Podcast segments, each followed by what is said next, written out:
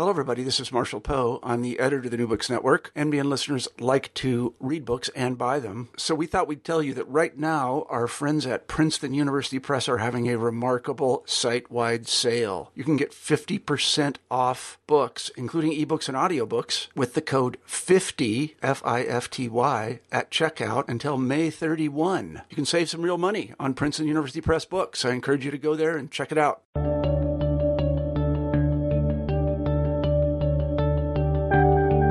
Hello, everybody, and welcome back to New Books in History. I'm Marshall Poe, one of the hosts of the channel, and today I'm very happy to say we are talking again to Richard Weikart about uh, his book. It's a new book. We talked to him about an earlier book on another episode of New Books in History. This book is called Hitler's Religion, the Twisted Beliefs That Drove the Third Reich. And I might, as an editorial aside, say to all historians and history readers that this book is a model of how history books should be written.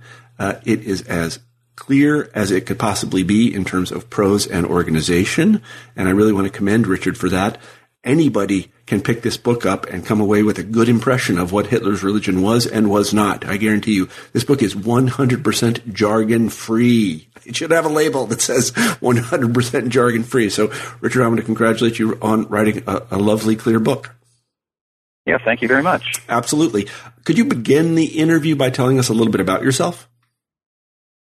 Yeah, I'm a professor of history at uh, California State University Stanislaus. I'm teaching uh, uh, modern European history, so I teach courses that include uh, a course on Hitler and the Nazi era, the Holocaust. So I'm I'm very uh, involved in teaching about these subjects too, which is one of the reasons why I try to be clear. I, I teach a lot of undergraduate classes, so this is I think one of the reasons why I'm able to sort of maybe present this kind of clarity. Yeah, I don't know how you did it, but it really is a model of clarity. Every, uh, you know, nice, short, punchy sentences. And I also should say, and this will be reflected in the interview itself, it's wonderfully arranged in a series of questions. I'll just read a couple of them so that the readers can get an idea of what they are. So the book begins, was Hitler a religious hypocrite? And then it goes on, who influenced Hitler's religion? Then it goes on, was Hitler an atheist? These are questions that if you have, are thinking about Hitler's religion, should naturally occur to you. And Richard wonderfully just yep. presents them and then answers them. yeah. Why didn't somebody else think of this, Richard? I don't know. well done. So, um, why did you write this book? Well, I was doing research uh, on my earlier books relating to Hitler's ideology, and, and while I was working on some of those uh, books, and let me preface that by saying, too, when I first actually began in my career uh, in 1994, I got my PhD at University of Iowa, and uh, I was uh, working on uh, the reception of Darwinism by German socialists, and then I got interested in social Darwinism and issues relating to evolutionary ethics, and I really wasn't even thinking about Hitler at that point in time in my career. In fact, I thought the Nazi period had probably been overdone. There was a lot of work being done on it at the time, and so I was more interested in the late 19th century. But as I began getting to that, I got uh, interested in the way that those things connected with Nazi ideology, and I started seeing that I thought I could make some kind of contributions to uh, the the literature, the historical literature on uh, Nazism. So I sort of got brought into that in that way, initially into the Hitler theme. And then as I was working on uh, Hitler's uh, thinking about social Darwinism and evolutionary ethics and how it related to Hitler's ideology. Uh, Richard Steigmann-Gall uh, published a book, I think it came out in 2003, if I recall correctly, right around there anyway, uh, called The Holy Reich Nazi Conceptions of Christianity. And this book was pretty controversial, uh, and uh, I gave it a somewhat negative review uh, in, uh, I think it was German Studies Review. Uh, and it got it piqued my interest in this theme as I was looking at his uh, ideology at the time anyway, and so I sort of uh, decided to look simultaneously at his religious ideas and just focus in on uh, what Hitler's religion actually was, because I didn't really think that Steigmann-Gall quite got it right, uh, and so that's what sort of got me uh, interested in this theme. And then as I began exploring the theme further, you start finding that there's, you know, especially in the sort of popular sphere, you see that there are people, you know, all over the map, you know, on what Hitler's religious ideas are. There's uh, a lot of uh, atheist and secularist websites that are claiming that Hitler's a Christian. Uh, Richard Dawkins himself makes that kind of claim. Uh, you have uh, all sorts of people on the opposite side, Christians claiming that no, Hitler's an atheist. And then you also have this idea that Hitler's an occultist too, that's floating around out there, and and uh, there's all sorts of, of uh, TV specials and the History Channel and all sorts of other things that are looking at the occult connections with Nazis. And there were some occult connections with some of the Nazi leaders, but interestingly, uh, Hitler uh, didn't seem to have that. So I was I was kind of tr- intrigued by uh, these all these w- different interpretations of Hitler's religion and wanted to see if I could get to the bottom of it. Mm-hmm. Well, I think you have. just that's my own personal opinion. Um, or let, let me say, I think you have gotten as close to the bottom of it as a person can get given the sources. And I wanted to have you say a few words about that because writing about what Hitler thought, as you point out in the book very well, is a hard thing to do because he said so much and to so many different audiences. And he did not really think programmatically. He thought relatively, I don't know want to put words into your mouth, but he thought as a politician might. That is, he was speaking to given audiences and he would tailor what he said to these audiences. And then, of course, there's his, I forget what they call it, Tischsprache or whatever it is. That's what they call it when Luther did it. And his acolytes wrote down everything he said. So that adds more to it. And once you get all of it together, you're talking about thousands and thousands and thousands of pages given to hundreds and hundreds and hundreds of different audiences. It's difficult to distill that material. Could you talk a little bit about that? Yeah, it is. And in fact, the, the first chap, chapter where I talk about was Hitler a religious hypocrite, you know, deals with this kind of issue of, you know, how can we really figure out what Hitler was really thinking? And, you know, it is difficult because uh, even in pri- even in private, I think we sometimes aren't you know, sure if Hitler's just playing to the audience at that case. So, you know, and Hitler's saying one thing, of course, publicly about his commitment to Christianity, and that's why some people think that Hitler was a Christian. You know, he has public speeches where he says, in April 1922, for example, he says that uh, Jesus is his Lord and Savior, and so people jump on that and say, well, okay, Hitler, you know, had some kind of Christian commitment, and then, of course, in the, the uh, Nazi Party program, he has this part of it where they're upholding positive Christianity. So that that seems to, you know, in the public, he's sort of putting forward this image, at least usually, of you know being positive toward Christianity. Although I should say at the same time that there actually were sometimes publicly when he actually makes negative comments about Christianity too. So he's not even consistent publicly uh, in his uh, the image that he's kind of cur- trying to create. But then private, you know, he's saying quite different things, and he's very antagonistic toward Christianity, usually in private, when he's talking with Goebbels, who himself was also very anti-Christian, or with some of his other associates. And so, if you look like at the, the table talks you mentioned, which are some of those referred as monologues in the in his uh, headquarters. Uh, he's, he's very often anti-Christian, his kind of remarks. So what I had to try to do is I had to try to look at several things. I looked at his public statements, and for one thing, I found that there were actually inconsistencies even in his public statements about his uh, religious views. Then I looked at his private statements, in as much as we can get at those, and I, I relied on not only on his table talks, which, by the way, have been called into question, especially in the English translations of them, uh, but the German uh, editions are generally uh, considered by historians to be fair, pretty reliable. And also, I compared his uh, those monologues uh, or his table talks with uh, the Goebbels diaries, which we have, and also the Rosenberg diaries, which were just re- uh, recovered just a couple few years ago. I think it was uh, three or four years ago. Uh, the Rosenberg diaries were uh, rediscovered. Uh, they'd been taken away by someone that during the Nuremberg trials uh, and had been squirreled away. And so we now have those available as well. And if you compare the Rosenberg diaries with the Goebbels diaries and then with the table talk, what you find is that if you look on the exact, the same dates, that there are, is a lot of consistency between them, which gives us a little bit of, uh, uh, assurance that the, the table talks probably do have some kind of validity mm-hmm. there. So, but then I also, but then I also look at what the testimony of others around him, what different of his uh, cronies had to say about what he told them about religion. So Hess has a very interesting thing when he was in prison in Landsberg with Hitler. Where he writes a letter to his wife and talks about uh, what Hitler told him about religion, and then uh, Hitler talks with. Uh, uh, various other colleagues his, and his secretaries remark uh, in their interrogations after the, the war and also in their memoirs that they write. So I try to take a pretty broad base. And then I also try to look at what Hitler actually did in relation to uh, religion uh, and religious institutions such as the Catholic Church, the Protestant churches, as well as occultists uh, during the time that he was in power. And so I sort of combine all those things together to get at least as close as I think we can to what Hitler thought about uh, religion and what his uh, relationship with it was. Mm-hmm. So let's actually go through the questions and, and, and let's begin with the first okay. one in chapter one. Uh, was Hitler a religious hypocrite? Yes or no? Well, of course he was, and uh, and uh, one of the one of the evidences I use. I mean, there's a whole broad range of evidence, and again, I, I, I point out he even was inconsistent, even in public, in his utterances about Christianity, for example. Sometimes praising it uh, when he thought he could get political mileage out of that, but there were other times when he was critical of it, even in public. Uh, but one, the, the I mentioned this uh, letter that uh, Hess, uh, who's sort of Hitler's right hand man, is Hitler's secretary, private secretary, wrote to his wife from Landsberg prison, where he took, said that uh, he and some other inmates there in, in prison, other Nazi inmates there, had been discussing issues about religion, and Hitler had stayed aloof from that conversation.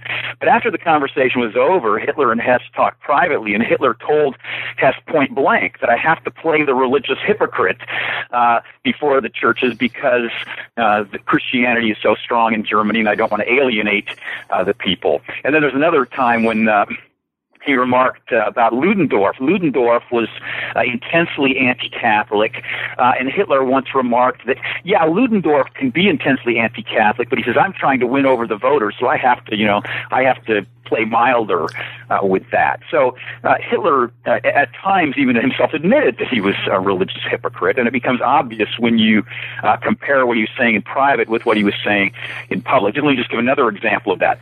Uh, Hitler never attended a Catholic Mass as an adult. Uh, except for a few occasions when there were like funerals, special events like funerals and other things like that. But one of the times that he attended a mass was when the Polish premier Pilsudski died, and there was a, mass in honor of him held in Berlin. And so uh, Hitler went to that funeral mass. However, and so you know you think, okay, you know he's you know, paying honor to uh, not only Pilsudski but also to you know God and Christianity. But after the mass was over, uh, Goebbels records in his diary that Hitler was scoffing about what he had seen at the mass and scoffing at uh, Catholicism and the rites and ceremonies that were being done uh, there. So when he was doing these, these uh, even when he was doing things that might be seen as sort of religious acts, uh, his heart certainly wasn't in it. It was all for public show. Mm-hmm. So yes, Hitler was a religious hypocrite. So let's go on to the second question: uh, Who influenced Hitler's religion? Well, this is an interesting question because there's all sorts. Uh, I, I, bring in a, quite a number of different uh, individuals who uh, could have had an influence on Hitler's religion, and and when we're talking about any kind of influences on Hitler, it's very difficult to actually pin down exact influences because Hitler didn't keep a uh, didn't really give a lot of information about where he got his ideas from. I think partly that was by, on purpose. He didn't want to. He wanted to appear like sort of an original thinker, you know, not like he was deriving stuff from all sorts of other people. And he does on occasion uh, pay homage to Schopenhauer, for example. And I do talk about Schopenhauer and his uh, atheistic ideas that he thought there was a sort of impersonal will in the universe. And this does seem to have a pretty big impact on uh, Hitler's way of thinking. Although, again, I don't think Hitler was was uh, imbibing all of that ideas. Nietzsche is another key influence, but again, Hitler sort of uh, synthesizes views from a, a, broad variety of German thinkers. So there's there's Schopenhauer, there's Nietzsche, there's uh, Houston Stewart Chamberlain, and I, in fact, in some of the other chapters, uh, even outside of that chapter, I actually discuss some of the influences on various uh, specific elements of his uh, thoughts. There's a pretty wide uh, variety of people who are influencing Hitler's religion. What I do try to do in that chapter too is just show the kind of variety that was out there at the time and what was sort of available to Hitler uh, that he could have drawn upon. Uh, and so we can sh- show particular influences, especially like, for instance, Schopenhauer and then also Nietzsche. But then uh, there's other figures uh, who were broadly influential uh, in pushing various kinds of ideas, such as pantheism, which is going to be one of the things I argue that Hitler embraced. Uh, so uh, there's lots of pantheistic thinkers from the time of German Romanticism on in the 19th century up through the early 20th century. So that was also a very uh, important uh, influence. Then there also were some occultist figures like Guido List and also uh, Jörg von Liebenfels, in, who were Viennese uh, occult figures uh, who, even though, uh, again, I don't argue that Hitler himself was a, uh, a, a really strong lean to the occult, uh, nonetheless, these guys were writing about Aryan racism and other kinds of things. So Hitler may have been influencing some elements from them. So Hitler sort of picked and chose different things from all sorts of different things. And actually, he, if you read Mein Kampf, he actually has a section in Mein Kampf about how to read a book. And in Hitler's in Hitler's section about how to read a book in Mein Kampf, he actually says this, that what you do when you read a book is you just read it to get the things that you want and just forget the rest, mm-hmm. essentially. Mm-hmm. And this is pretty much how he operated. He just pulled out little things from different uh, thinkers that he thought were useful to him or that he thought were important or that he agreed with and then just uh, ignored the rest of the stuff mm-hmm. in, there, in that corpus of that particular thinker. Mm-hmm. mm-hmm. Uh, one thing I did want to have you speak a little bit about uh, concerning who influenced Hitler uh, concerns anti-clericalism in general at the time he was uh, sort of sowing his oats at the time he was growing up because it was very common and I don't think many people know this that that it was it was it was almost it was fashionable to be anti-clerical and, and, he, oh, yeah. his environment was suffused with people who did not like the church yeah, that's the case. And in fact, even in his own family, uh, his mother was very devout uh, Catholic. In fact, uh, later on in life, Hitler uh, sort of made the comment that he that even you know even if he wanted to, even as uh, you know dictator of Germany, that he would not be able to keep his mom from from going to Catholic mass, and this is why he was sort of you know indulgent toward those that were still religious and such, because he realized even his mom would do that. Mm-hmm. So his mom was very devout and pious, but his father wasn't. His father was considered a free thinker, that is, one who was anti-clerical and and against the church. So even in Hitler's uh, family, there was you know both uh, things going on. And then when he moved into the uh, to Vienna from 1907 to 1913, while he was living there, yes, there was a, a lot of uh, anti-clerical uh, movements there. The, the so-called Pan-German movement, which was founded by Georg von Schonerer. Uh, Schonerer was intensely anti-clerical, so much so that he led a campaign against the Catholic Church called the Los von Rome mm-hmm. movement, which just means free from Rome movement and that was an attempt to break away from Catholicism. And uh, what actually happened is uh, himself uh, broke from the Catholic Church, joined the Protestant Church, but not because he was so committed to Protestantism, but just because uh, he wanted to get out of Catholicism. Mm-hmm. essentially. And if you read uh, writings, he comes out it, it, very hostile to the church and Christianity on the whole. I, I discuss this in the book uh, as well. Hitler actually in uh, Mein Kampf uh, said that Schonerer uh, had it completely right ideologically. He just thought that Schonerer was wrong in his uh, tactical approach. And one of those tactical approaches that he thought Schonerer had really messed up was his Los von Rome movement, his breaking away from Catholicism because it alienated so mm-hmm. many uh, pious Catholics in Austria. So mm-hmm. Schonerer himself was pretty anti-clerical, and then Hitler liked that about him, but uh, didn't want to follow his political tactic uh,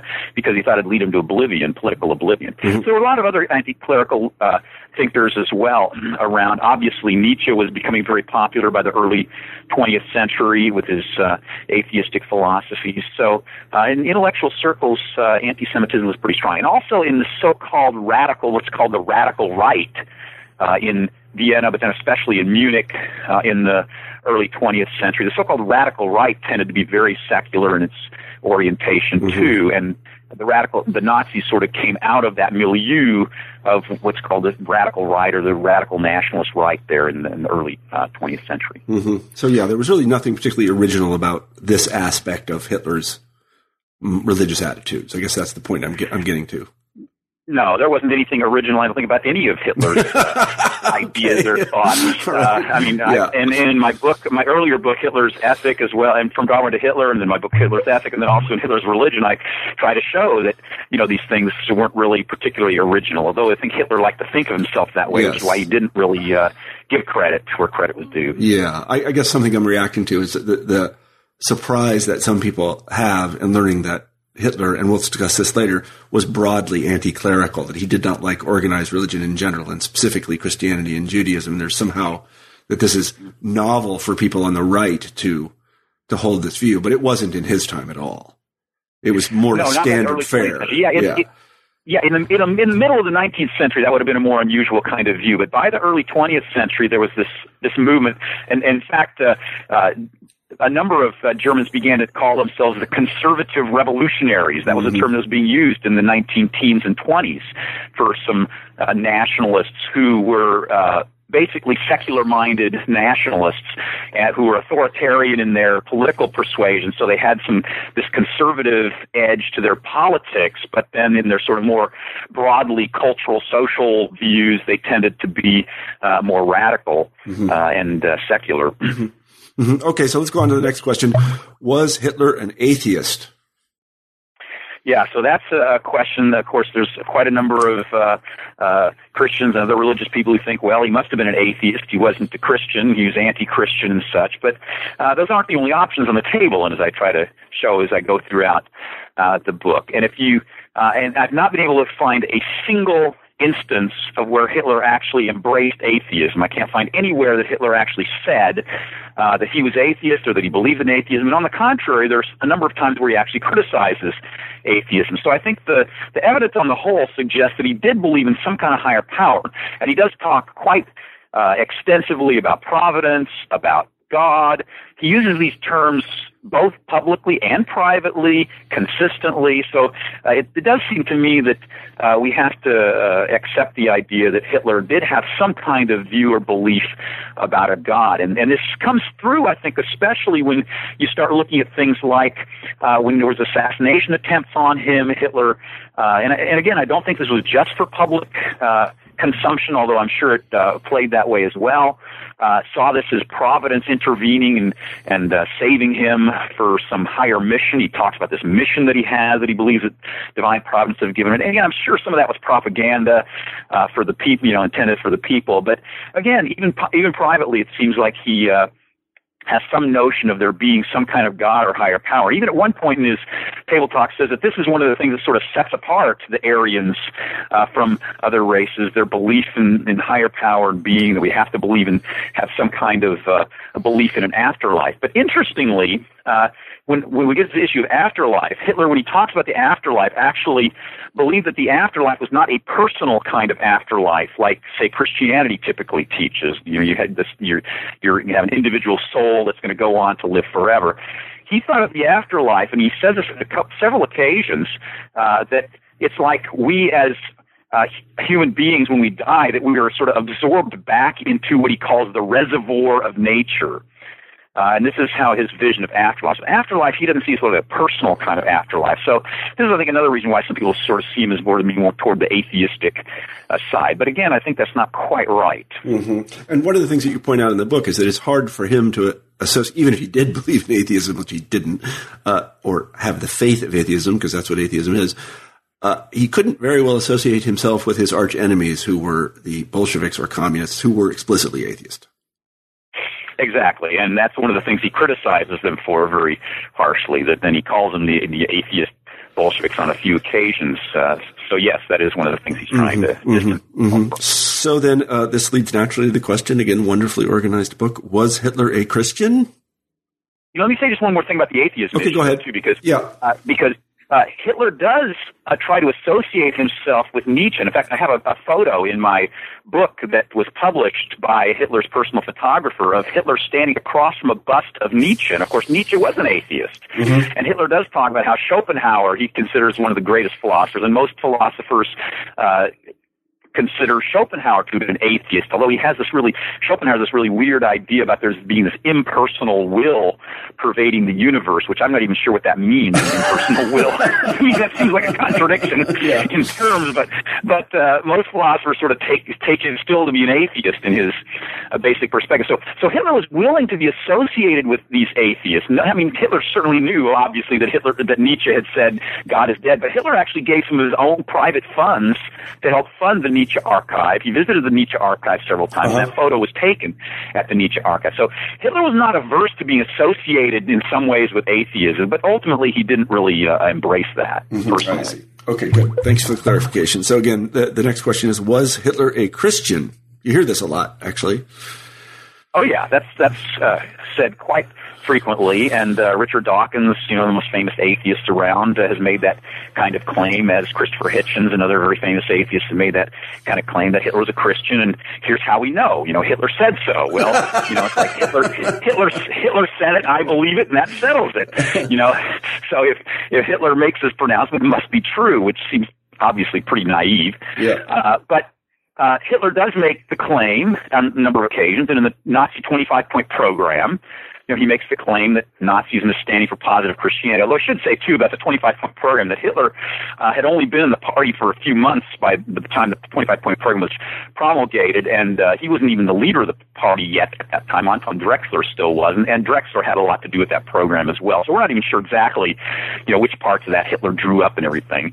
Uh, but um, it's pretty clear if you uh, go through uh, Hitler's uh, speeches, his private conversations with people, uh, that he continually was distancing himself privately from Christianity, while sometimes publicly uh, making out that he was a Christian. And but it, what's interesting is if you track this over time, when he comes to by the time he gets into power in 1933 to 34, after that point, after 1934, Hitler never ever makes a comment uh, that he's supporting, he's supportive of Christianity or that he personally embraces Christianity, which is another, I think, key line of evidence that Hitler was using this for political uh, uh, uses when he was out of power to try to gain the, the uh, popularity with the electorate, and not to alienate people uh, and such. And while I was working on this book, I discovered something very uh, shocking to me, uh, which was a photograph that I think illustrates this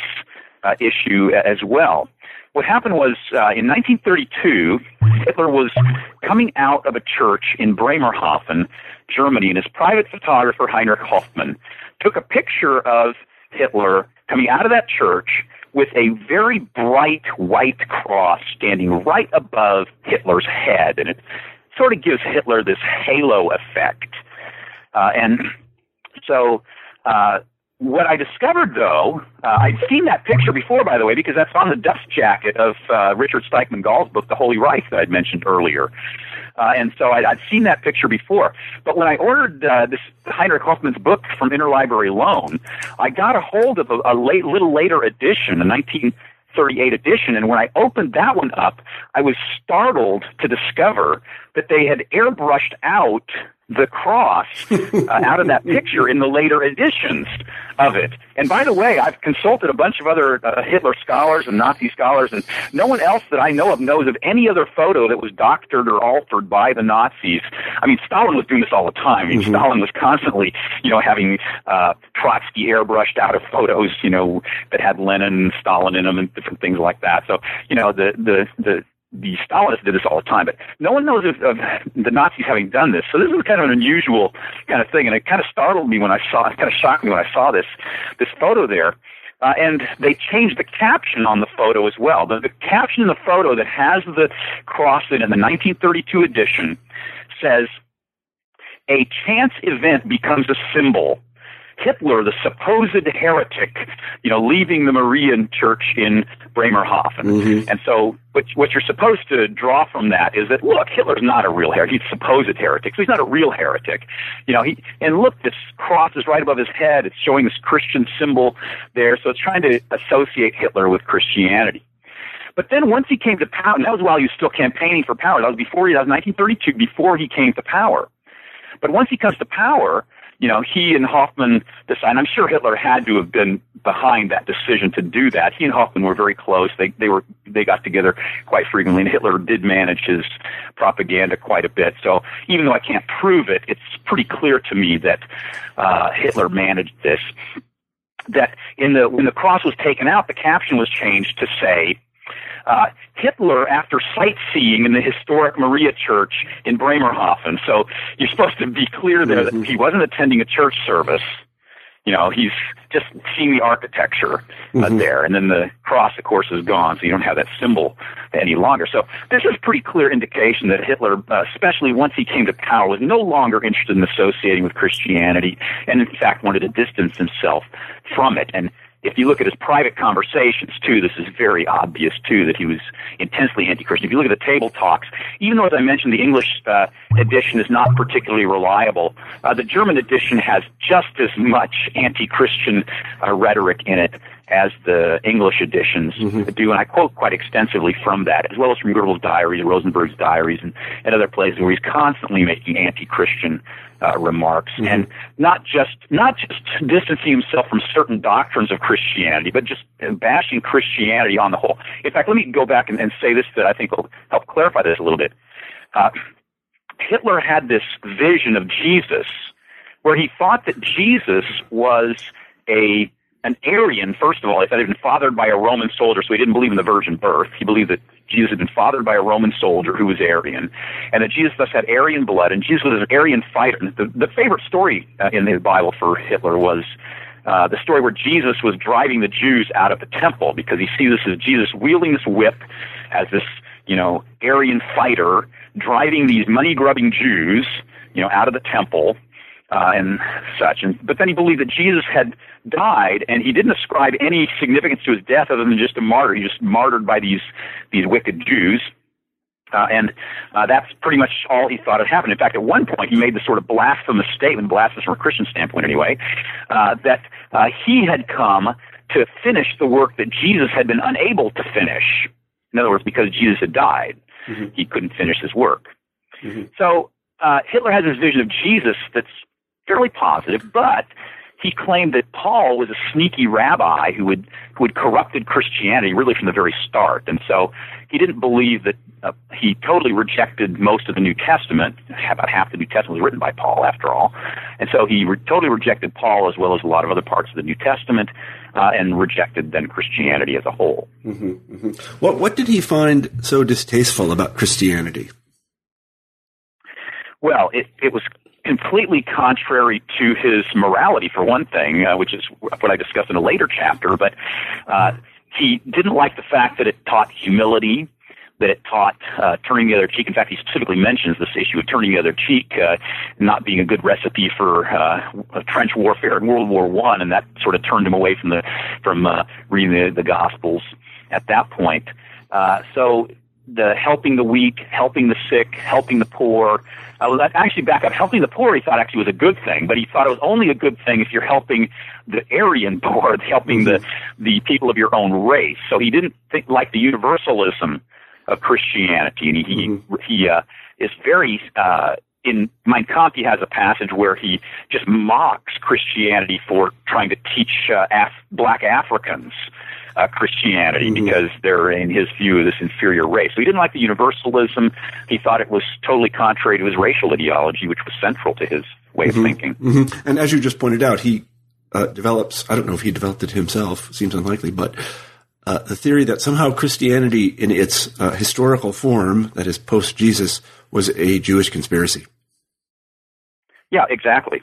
Uh, and uh, in fact, no, it wasn't original with him. In fact, there's a lot of, quite a number of anti-Semitic thinkers around in the late 19th and early 20th century before Hitler who had developed these same ideas that, that Jesus was an Aryan uh, and that uh, uh, the, the Jews had corrupted Christianity. That was not an uncommon view mm-hmm. at all among uh, anti-Semitic uh, nationalists in uh, early 20th century Germany. Mm-hmm. So it seems hard to agree with Richard Dawkins Actually, I could just stop right there, but um, it seems hard to agree with Richard Dawkins about uh, whether Hitler was a Christian. If he was a Christian, he was the world's worst Christian. I think we can say that. Um, so this leads us to the next chapter, and that is, uh, did Hitler want to destroy the churches? Chapter five. Yeah, that's a little trickier question because uh, we have to sort of tease out two different things, and we have to look at for his long-term goals versus his short-term goals he knew that he wasn't going to be able to destroy the churches in one fell swoop, you know, right after he comes to power in 1933. He has no illusions of that, and that's, uh, in fact, one of the things that he warned against in Mein Kampf, where I was talking about the Schönerer, where he's talking about Schönerer and how Schönerer had messed up by doing that. However, it does seem pretty clear that his long-term goals uh, were to ultimately destroy the churches, but he was going to try to do that by uh, indoctrinating the youth into Nazi ideology. So one of his key uh, uh, focus was to uh, win the youth over by uh, weaning them away from the churches. So he began over the course of the 1930s, even though he signed a document, the Concordat, with the Catholic Church in 1933, in which he guaranteed that they would be able to continue with their Catholic schools, with their Catholic uh, youth organizations, over the course of the 1930s, he begins whittling away at that. He begins closing down Catholic schools. They begin making uh, Hitler Youth mandatory, and you're guess what? You're not allowed to uh, be simultaneously members of Hitler Youth and any other youth organization. So by 1939, they've uh, completely shut down all the Catholic youth organizations. So ultimately, this is sort of his uh, approach to try to destroy the Christian churches by getting the youth to his side and to weaning them away from the churches. And one of the ways, uh, there, there's quite a number of ways, and I, I talk about a lot of different issues in that particular chapter to, to show the attacks that he makes on uh, the churches. But one of the ways that we can see uh, what his ultimate plans were was uh, before, just before World War II, and especially during World War II, there were various plans drawn up to uh, reconstruct the German cities uh, and especially once they were being bombed out. And, and Hitler made very clear that once churches were bombed, that unless they had some very special architectural value, they were not to be rebuilt. Uh, and they drew up these plans for rebuilding Berlin, for rebuilding other cities uh, in Europe, and lo and behold, none of them included churches, uh, quite purposefully. so it's pretty clear that uh, Hitler was wanting to to get the German people away from the churches. Now, the big question I think we're still left with, and I think we can still debate about uh, among historians, is you know how fast did he think this would happen?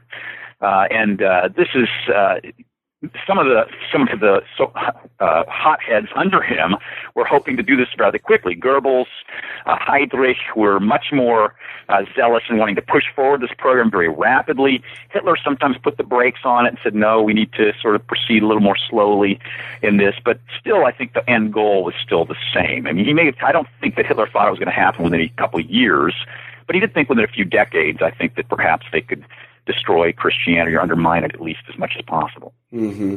I guess I'm reminded of the way in which the Holocaust started, at least in the um, in the view of some Holocaust scholars, and, th- and that is that Hitler had always talked about dealing with the Jews after the war until he found himself in possession of lots of Jews and uh, saw opportunistically that he might be able to do it during the war.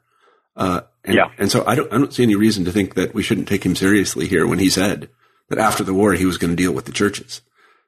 oh yeah, and after, in fact, during the war, he did use some opportunities. He shut down a lot of the church press. They claimed it was paper shortages. You know, so they used all sorts of excuses, and they they uh, they banned uh, church meetings uh, after within 12 hours after a bombing campaign. Uh, Hitler sent chap- chaplains out to the front lines, hoping they would be killed. In fact, mm-hmm. this was you're, you're referred to as the Uriah order, after the the man that uh, King David and of the ancient uh, Jews had uh, sent out to get killed in battle. And so uh, they were trying to get their chaplains killed off. The the Air Force, which was under Goering, under Nazi control, didn't even have chaplains. Uh, so it's pretty clear that they were doing everything they can, and even in war, to try to uh, whittle away the influence of the church in whatever way they thought they could. I didn't know that the Air Force didn't have chaplains. That's interesting. That's very interesting. Yeah, I did not know that at all. And I usually think I know something about these things. But, uh, so, yeah, that's a new one. So let's go on to the next chapter, which is, uh, was Hitler an occultist? Oh, no, I'm sorry. I'm, I'm, I'm out of order here. I was looking forward to that one. Mm-hmm. So did Hitler derive his anti-Semitism from Christianity? This is something you hear yeah, sometimes too. Yeah, this is a very complex question. And, and what I actually argue in that chapter is that to some extent, yes, but to some extent, no. Uh, and, and where it really mattered the most in terms of the program of killing the, off the Jews, uh, that really wasn't derived from uh, Christianity, in, in, at least in his context. Now, of course, there was a very long tradition of anti-Semitism in in uh, Europe at the time, and some of it did come from Christian persecution of the Jews based on their religious identity.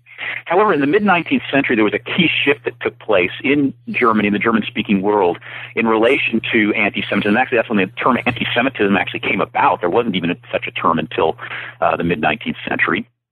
And that shift was a uh, new conception of the Jews as a biological race instead of as a religion.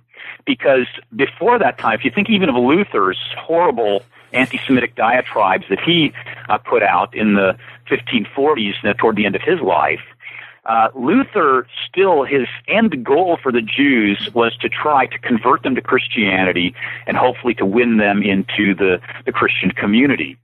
Uh, Hitler's goal is completely different from that, and the reason is because of biologizing, uh, the, seeing them as a racial entity rather than as a religious entity. In fact, what Hitler thought was that the very worst thing that could happen would be to convert Jews to Christianity because then they would be integrated in the community and then they would, as he saw it, bring in their bad biological traits, the hereditary traits, into the German gene pool.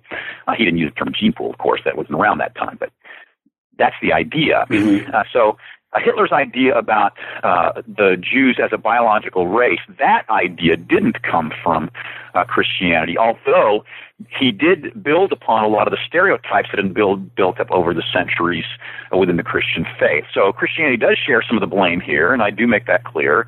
Uh, but there's also this new secular way of viewing uh, the Jews that is going to play into and become more integral to the Nazi uh, program, and it's going to uh, impact the way that they're going to treat the Jews, ultimately having to annihilate them because you know, there's nothing in you, you can't just re-educate them because it's built into their biology according to his uh, worldview. Mm-hmm. So you have to either get rid of them by emigration, which was what the Nazis tried to do at the beginning of the Nazi regime, kick them out of your country, or you're going to have to ultimately uh, exterminate them. That's the only way to get rid of, of their so-called bad biology. Mm-hmm, mm-hmm. And the, the, the proof of uh, this pudding is in the eating, and that is when they do promulgate laws about uh, who is Jewish and who is not. It does not matter if you have converted. Correct. And so there are even Jews who were Christians who yes, were being right. persecuted, or Jews who were atheists or agnostics. It didn't matter what religion uh, the, the Jew happened to embrace. It mattered what their grandparents had embraced, and sometimes even great grandparents, depending, but usually his grandparents is where they went to to try to figure mm-hmm. this out. By the way, the Nazis did try to find biological markers for Jews. They never could do it though, so that's why they had to simply rely on the synagogue mm-hmm. records of your grandparents. Mm-hmm. There, they did serological. Some scientists did serological studies trying to see if they could find something in the blood that was different about the Jews. Never could find anything. It's a good thing they didn't have a DNA analysis back then. Yeah. Um, so let's go on to the next chapter then. And this one is particularly interesting to me. Uh, was Hitler an occultist or paganist? Before you answer that question, uh, I think one pe- thing that people don't know, uh, many people, I'm sure that, that we have a very intelligent audience, well read, um, maybe they do know, that occultism and paganism were not as wacky then as they appear today. yeah, uh, the uh, and, and occultism, by the way, and paganism are two different movements yes. which overlap. There were a lot of people who embraced both of those, but paganism, uh, or neo-paganism sometimes it was called, was the idea of going back to the ancient German gods like Thor and such, or the ancient uh, Roman and Greek gods, which a lot of times they uh, corresponded with the uh, Germanic gods and such. Whereas occultism typically was trying to gain uh, some kind of uh, secret knowledge through things like horoscopes, astrology, prognostication of various sorts. Uh, and astrology is one of the bigger ones, of course, that was uh, pretty prominent mm-hmm. at the time. Um, now, uh, Hitler, interestingly, uh, in his uh, actually came out against occultism and neo-paganism on a number of occasions, even though some of the people in his entourage were committed to uh, various forms of uh, occultism and, and neo-paganism. For example, Himmler uh, was very much into neo-paganism and occult kind of things. He thought he was himself reincarnated uh, from a previous king, uh, and he was uh, dabbling in uh, astrology and various other things. And uh, Rudolf Hess, who was the leader of the Nazi Party behind Hitler, uh, also was very much into astrology and various kinds of occult uh, sciences and such. So there were a number of uh, not, uh, high-ranking Nazis who were occultists, and they did try at some point, especially Himmler, did try to integrate some of these things into some of their uh, in Himmler in Himmler's case, the SS organization and such. And so that's why a lot of these History uh, Channel uh, uh, shows and also other documentaries about Hitler, you know, can focus on these different different things of the occult being woven into the Nazis because it was there. I mean, it was in, it was it was being integrated into certain Nazi organizations and such. However, there were other high-ranking Nazis like Goebbels who were very anti-occult. Uh, Heydrich also uh, was very anti-occult, and so they weren't of one mind on this particular issue. And if we look at Hitler himself, who's one of my focus in the book, of course what we find is that Hitler actually behind their backs, behind Himmler's backs, behind Hess's backs, was very often uh, very critical of occultism. And one of the stories that I tell in my book, which is really fascinating, that I discovered while I was doing the research on this, that kind of uh, I thought was kind of shocking, was that while uh, when Hess fled to Scotland uh, and jumped out, and then the British took him uh, and imprisoned him uh, because he was trying to negotiate a deal with the uh, British just before the invasion of the Soviet Union. So this was in May 1941, so about a month before the, the Nazis invaded uh, the Soviet Union. Uh, Hitler thought that Hess had gone mad, and he blamed the astrologers for it, and the prognosticators and the cultists mm-hmm. for this. And so, a couple of weeks later, Hitler ordered uh, the SS to round up all of the astrologers, prognosticators, occultists, anthroposophists, theosophists, all these different groups that were involved in occult activity, uh, to round them up and to put them in concentration camps or jails. And so they did. But mm-hmm. interestingly, Himmler himself is very interested in the occult sciences.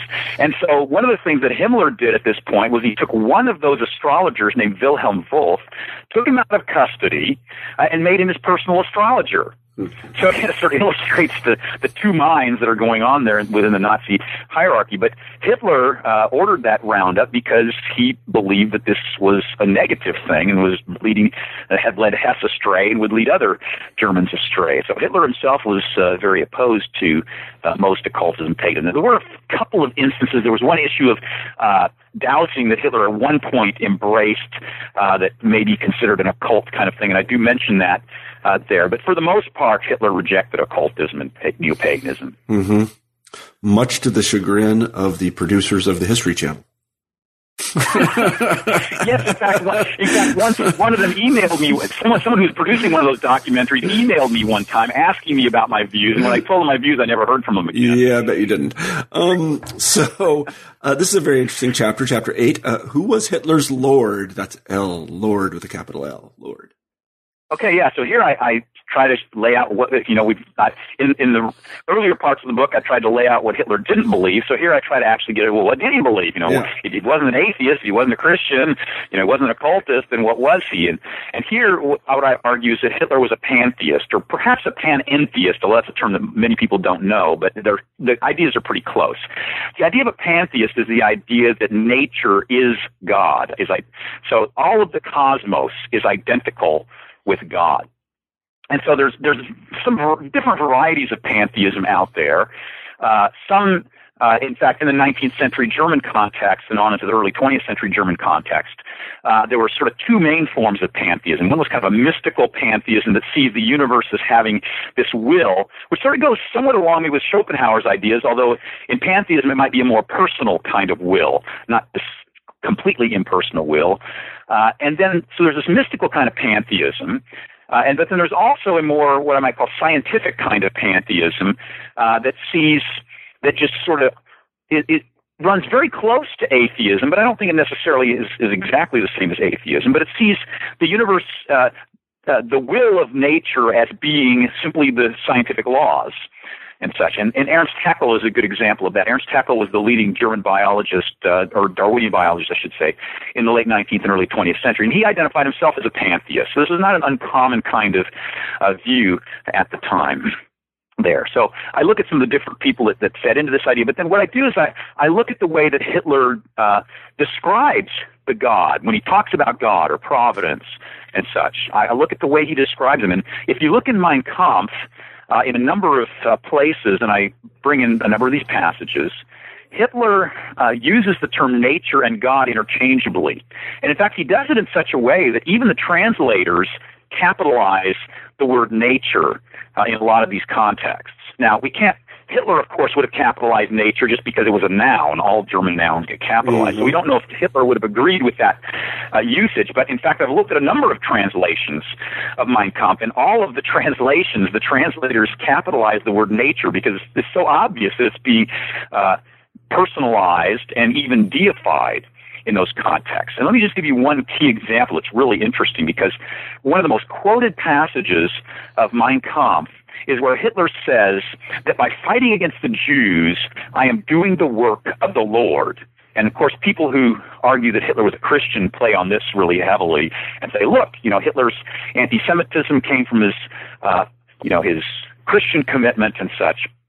However, of course, he doesn't mention Jesus in that passage, so it's not clear he's talking about Christianity. And, if you look at the context in which most most people who quote that one sentence, they don't quote the sentences just above it, which provides some very interesting context.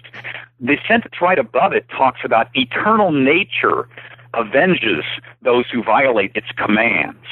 So here he's saying that nature is eternal. Well, if nature is eternal, that means that it wasn't created at some specific time, which is typically how a theist would think about uh, God, that God created, you know, the, the universe at some point. So he's calling nature eternal. And that was not a, just a slip of the tongue. He uses that term a number of occasions in other speeches and other places too, where he talks about nature being eternal. But then he also talks about avenging its commands. So the idea is that nature is giving commands and he also, if you uh, read carefully in Mein Kampf, also talks a lot about the will of nature at various places. So the notion is that, that nature has this will, it's giving commands, it's eternal, uh, and, and then right after that, he uses the term God. And again, it's not just in that passage of Mein Kampf. I analyze a number of other places too, where in various speeches and such, in one sentence he'll say nature, the next sentence he'll use God, and he's using them interchangeably uh, to mean the same thing. And so uh, I think as close as we can come to understanding what Hitler's religion was, his belief in uh, some kind of God, some indefinite being, it, it does strike me that pantheism is the best one. And another indication of that, it seems to me, is when Hitler uh, talked about setting up Linz, Austria, which was his uh, where he had grown up, as being a great cultural center. He wanted to do this after World War II. Uh, one of the things that he wanted to do was build a planetarium an observatory there at Linz. And what he wanted to do, and this shows the anti-Christian side, he wanted to tear down the pilgrimage church that was on this hill right above uh, Linz and set up his planetarium there where people could marvel at the wonders of nature. And he makes this very clear that on Sunday mornings, he said, instead of going to the church, they could go to, you know, see the marvels of the universe. Mm-hmm, mm-hmm. Yes, that's, that's, that's quite convincing. Um, so let's move on. You've already answered. I, the reason I'm stuttering is you've already answered this question to, to, a certain degree, but let's ask it anyway, since it is chapter nine. Was Hitler a creationist? Yeah, well, yeah, I did answer that in the sense that he doesn't. He believes that nature is eternal, so he doesn't see uh, the whole universe is coming to existence. But of course, the one way that this gets uh, argued is that Hitler. Some people claim that Hitler rejected Darwinism and evolutionary uh, science altogether. In fact, Robert Richards at the University of Chicago makes this argument in his book called "Was Hitler a Darwinian?" and and in that chapter, I rebut some of Robert Richards' claims about Hitler not believing in uh, Darwinian uh, evolution. In fact, if you look at Hitler's second book, which was a book that was never published, and so it's simply referred to as his second book, uh, he opens it up describing uh, perfectly the Darwinian.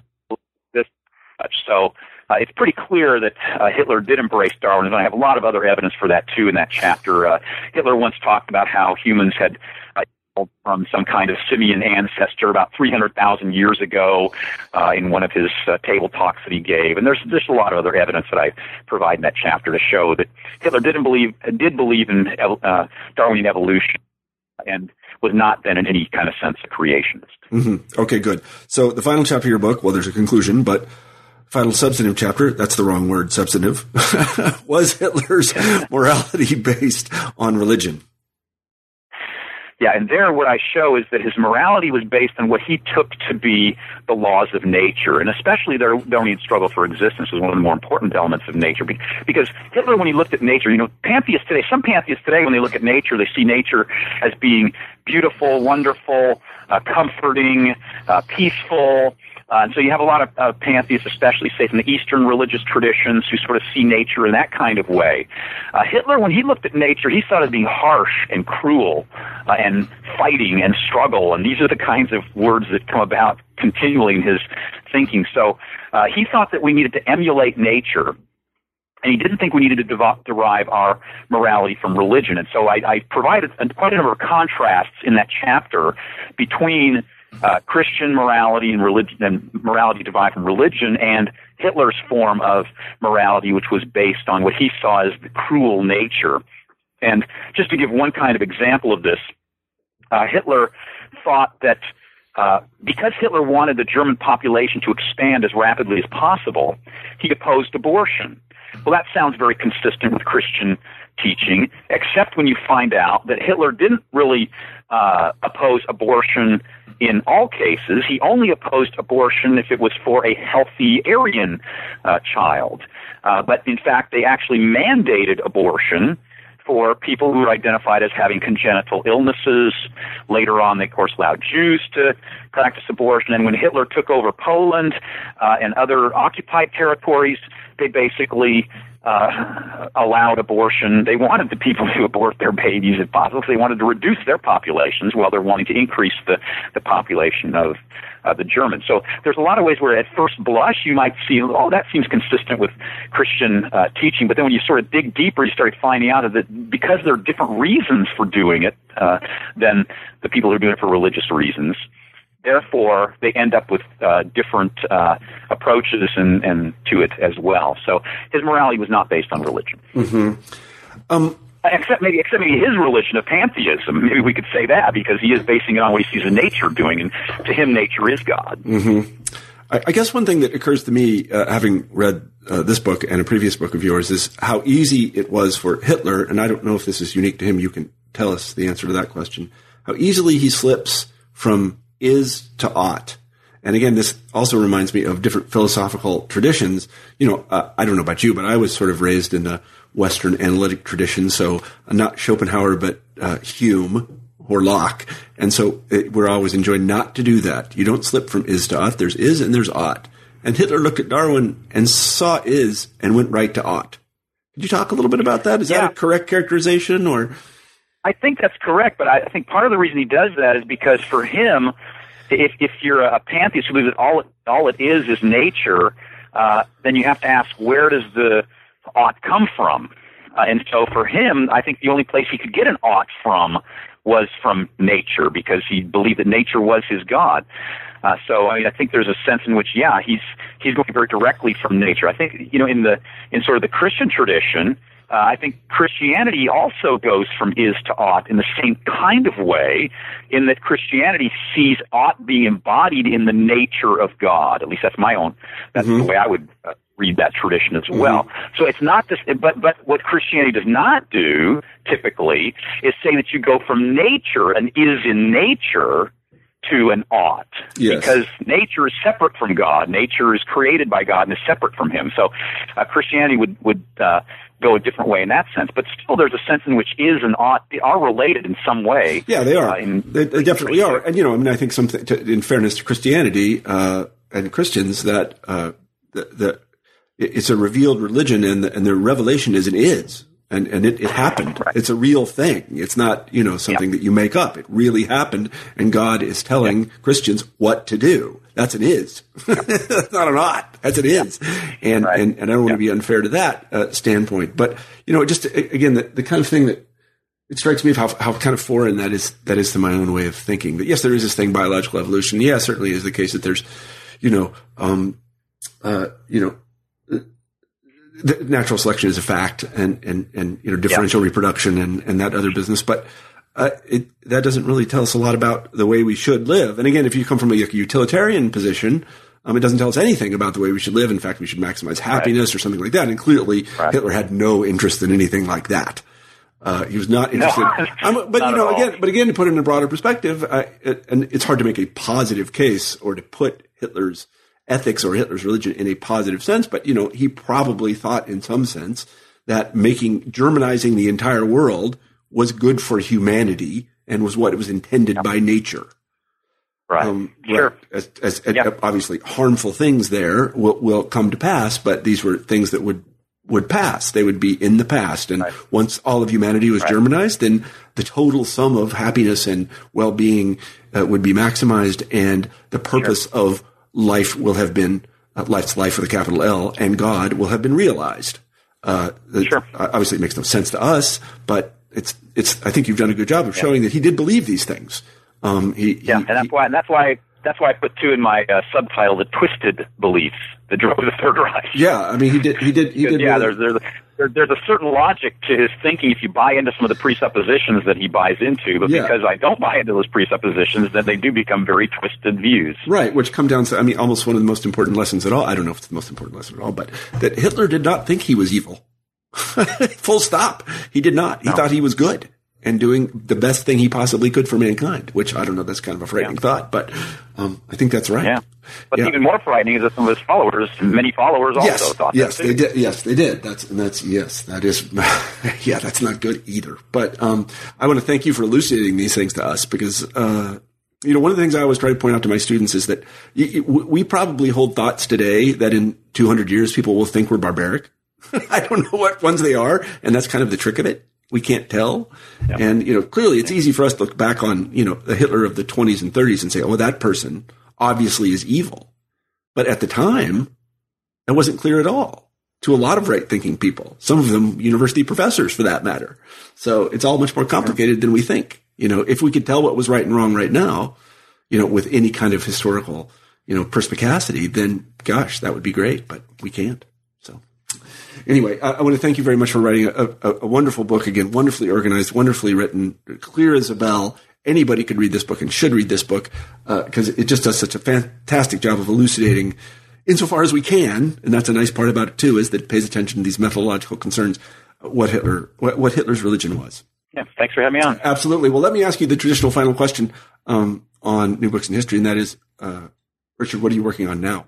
Well, I'm, I'm working on several different uh, projects, and I'm not sure which one's going to be coming out first or anything. I'm working on uh, some issues relating to uh, the history of euthanasia, uh, which I've worked on some earlier in my From Darwin to Hitler uh, book. I don't know if that's going to be the, the next thing on tap or not, but I'm also sort of shifting sort of a major research, my sort of major long-term research projects. I'm actually moving into a totally different uh, world, which is uh, actually back to what I did my master's thesis on, which was the early 19th century uh, German awakening movement. Mm-hmm. So it was a religious revival movement that took place in the early 19th century Germany. Mm-hmm. Well, I hope you come back on the show when um, when you finish that. Well, thanks. Absolutely. Well, let me tell everybody that we have been talking to Richard Weikart about his book, Hitler's Religion, The Twisted Beliefs That Drove the Third Reich.